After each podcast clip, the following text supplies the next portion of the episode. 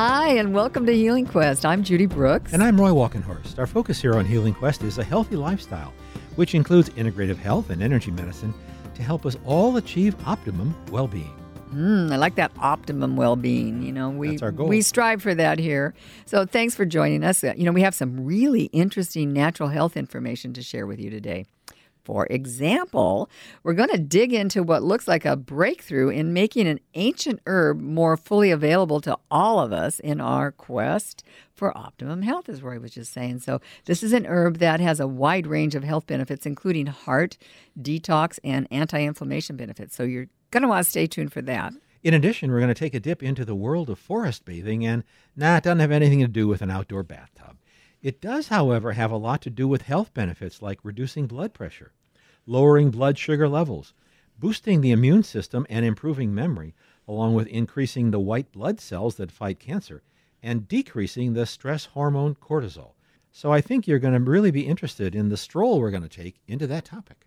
And in Judy's self care segment today, we're going to find out how action can be a central part of self care. But first, we want to update you on a couple of interesting research developments in the world of natural health.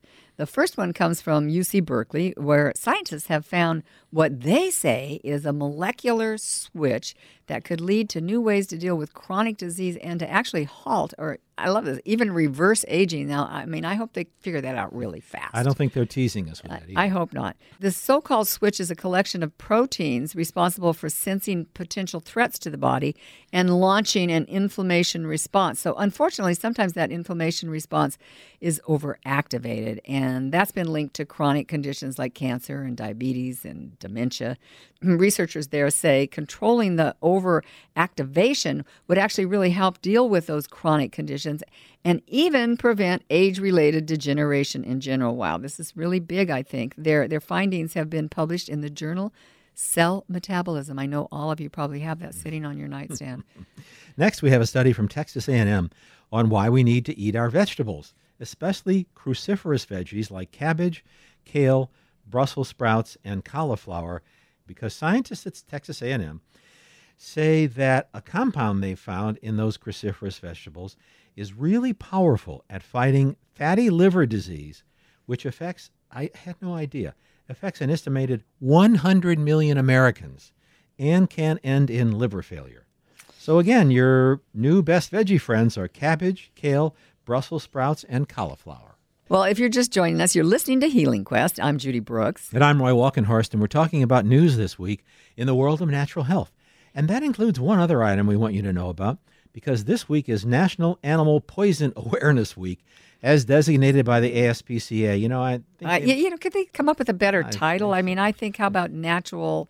How about National Animal Safety Awareness Week or something like that? we like that. I think that would be better. We do like the fact that they're paying attention to this. And in connection with this week, the ASPCA has released their list of the 10 top toxins to watch out for in protecting the animal companions in our life.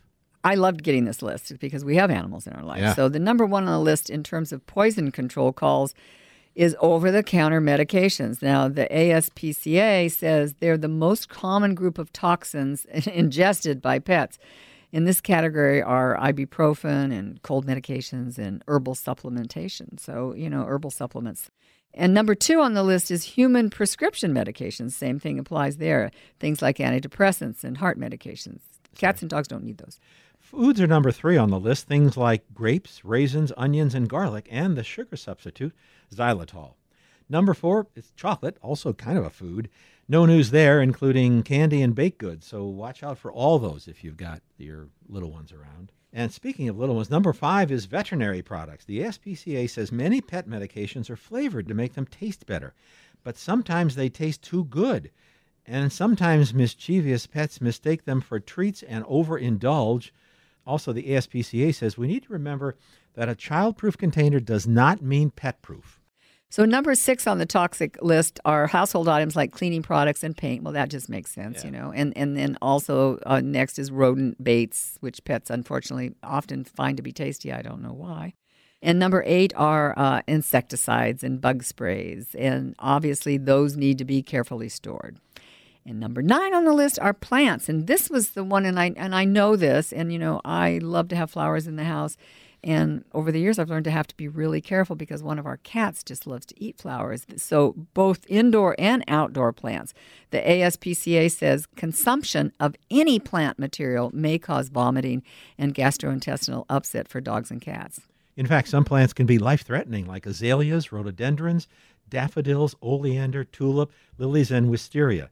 The ASPCA has a complete list if you want to go further into this topic.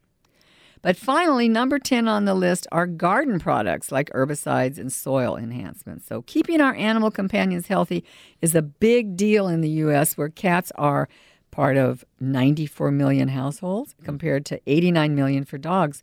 So, that means 68% of all of us have at least one pet, and our relationship with them is a constant source of affection. At least ours is. You know, that relationship continues to be an irresistible topic for authors like Carlyn Montes de Oca of Marin County. She's written a book we like a lot on the human animal connection and the self care that our own animal companions can help with. Her book is titled Dog as My Doctor, Cat as My Nurse An Animal Lover's Guide to a Healthy, Happy, and Extraordinary Life. It's a really interesting book. But what it's focused on, what I one of the things I connected with is it's focused on how dogs and cats teach us humans how to stay present, be playful, and live positively. Yes, and you were telling me that the book also talks about the physical benefits of having a dog or a cat. You know, it lowers your blood pressure, it reduces stress, and this is research shows this. This is definitely uh, this is a fact. This mm-hmm. is this is a fact. And the author cites that exercise dog owners get when they walk their dogs is a big health benefit. Uh, re- reminds me of um, Marty Rossman years ago, who who oh, did. Yeah. Uh, the founder of the guided the guided Institute of Guided Imagery. Exactly. And Marty said if we would all just treat ourselves as well as we treat our dogs, you know, you give them water, you take them for a walk. So if we did if we did that for ourselves, so if you've got a dog and you're taking it for a walk, you're getting lots of great exercise. But that's not the only way. I, this, this, we have always had. I, what I shouldn't say always, but when, gosh, decades ago we we got together, we always had dogs in our life. Mm-hmm. Remember Fred? Uh, oh, I know. Wonderful I little dog. The boys didn't talk about Fred. I'm surprised Fred didn't come up when I we thought talked he would. about our I did. earlier. But. Well, this is a dog that was like a little Welsh corgi. He followed Christian home one day. At least that's what Christian said. That's he just story. followed him home, and then and that dog walked in the living room took one look around and knew who the decision maker was, and he leapt over the coffee table and landed right on Roy's chest. I was laying there watching football game. Yes, and that dog just started licking his face, and he was like, "Oh, we we could we could have a dog." So there is, but so there's there's this wonderful connection that happens. But what I was thinking about was. Um, animals work with us at various levels. Mm-hmm. And that reminded me of when we lived here in Sacramento and then we moved to San Francisco, where in the flat, Fred didn't want to live, so he got moved back. We moved to Sonoma and we had a great house there that we were leasing, but the owner said no dogs. And so we ended up having a cat in our life. And, the cat, it, it, was really remarkable. And I really want to, I just want to say that, that uh, I, w- I want to acknowledge the gift that Tinker was. So so Tinker was this wonderful little white cat, and uh, there's all kinds of stories about how she found us. And then we moved here, to, to Rescue, 10 acres up in Rescue. And at that point, Tinker was, well, maybe 13? About, mm, about 15. Yeah, and, and, and anyway. And, we, and, and, she was pretty fragile. She And we weren't even sure she was going to right. make the, the, trip. The trip. So we were concerned to... about. Uh, there's a point to this story. It takes a while, but um, we were concerned about um, Tinker being a, a, able to be outside because she's a little white cat, and um, she, we're out. You know, she'd been an outdoor cat in Sonoma, and but up here, you know, outdoor we, at night, indoor, uh, outdoor during the day, indoor at night. Right, and yeah. we didn't want to have her outside, and she was a little too fragile. So what you did was, so Judy said, "Look, w- w- you know, w- she's got to stay in, but she really wanted to go out." So we consulted all kinds of uh, uh, of advisors, and they said, "Well, you could go out. She could go out probably if somebody was with her." So uh, Tinker and I got into this situation where she would come to the office about, I don't know, two o'clock in the afternoon and get me up out of my chair and say, It's time for you to take me for a walk. She would and say that. She would just about. Wow. I mean, she really did have she, a connection with Tinker. She could really communicate. And, and, and so it was a great gift for me because, um, well, as you may be reading, uh, sitting is the new smoking. We're all very concerned now, and I wasn't uh, years ago when, at this point of Tinker's life. I didn't even know that, but just being able to get up and take the walk. And it wasn't just being able to get up, it was we would have this little routine.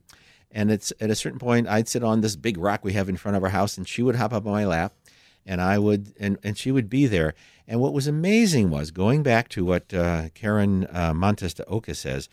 She talks about how dogs and cats teach us to stay present, to stay in the present moment.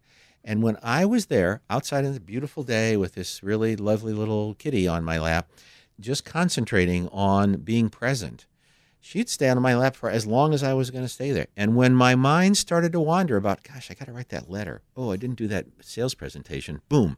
She would be off my lap. And then we'd walk a little more, and there's another place where we would sit, and she'd get up on my lap again. And the same thing. If I was just really focused on staying present, she'd be with me. And when I started worrying about business, she was gone. So it was just a great gift that that little one gave me, and I think can give all of us in terms of how to be in the moment. Well, that's what animals te- teach us is to be in the moment. And that's what we've heard from all of the experts that we've had on the show. And that's certainly what we've learned in our own personal experience is that Right. they want your full attention. And if you're not paying attention, they're, they're gone. Or watch them outdoors, how they focus. They're so present. And we hope you have one or more animal companions in your life. They definitely do a lot for us, that's for sure. Up next in our show, we're going to explore what looks like a breakthrough in helping us all get the most out of a well known herb that can help us live longer, healthier, and happier. And don't forget, podcasts of this and other Healing Quest shows are available at our website, healingquest.tv. Follow us on Facebook, Instagram, and Twitter at Healing Quest. I'm Roy Walkenhorst. And I'm Judy Brooks, and you're listening to Healing Quest on iHeartRadio.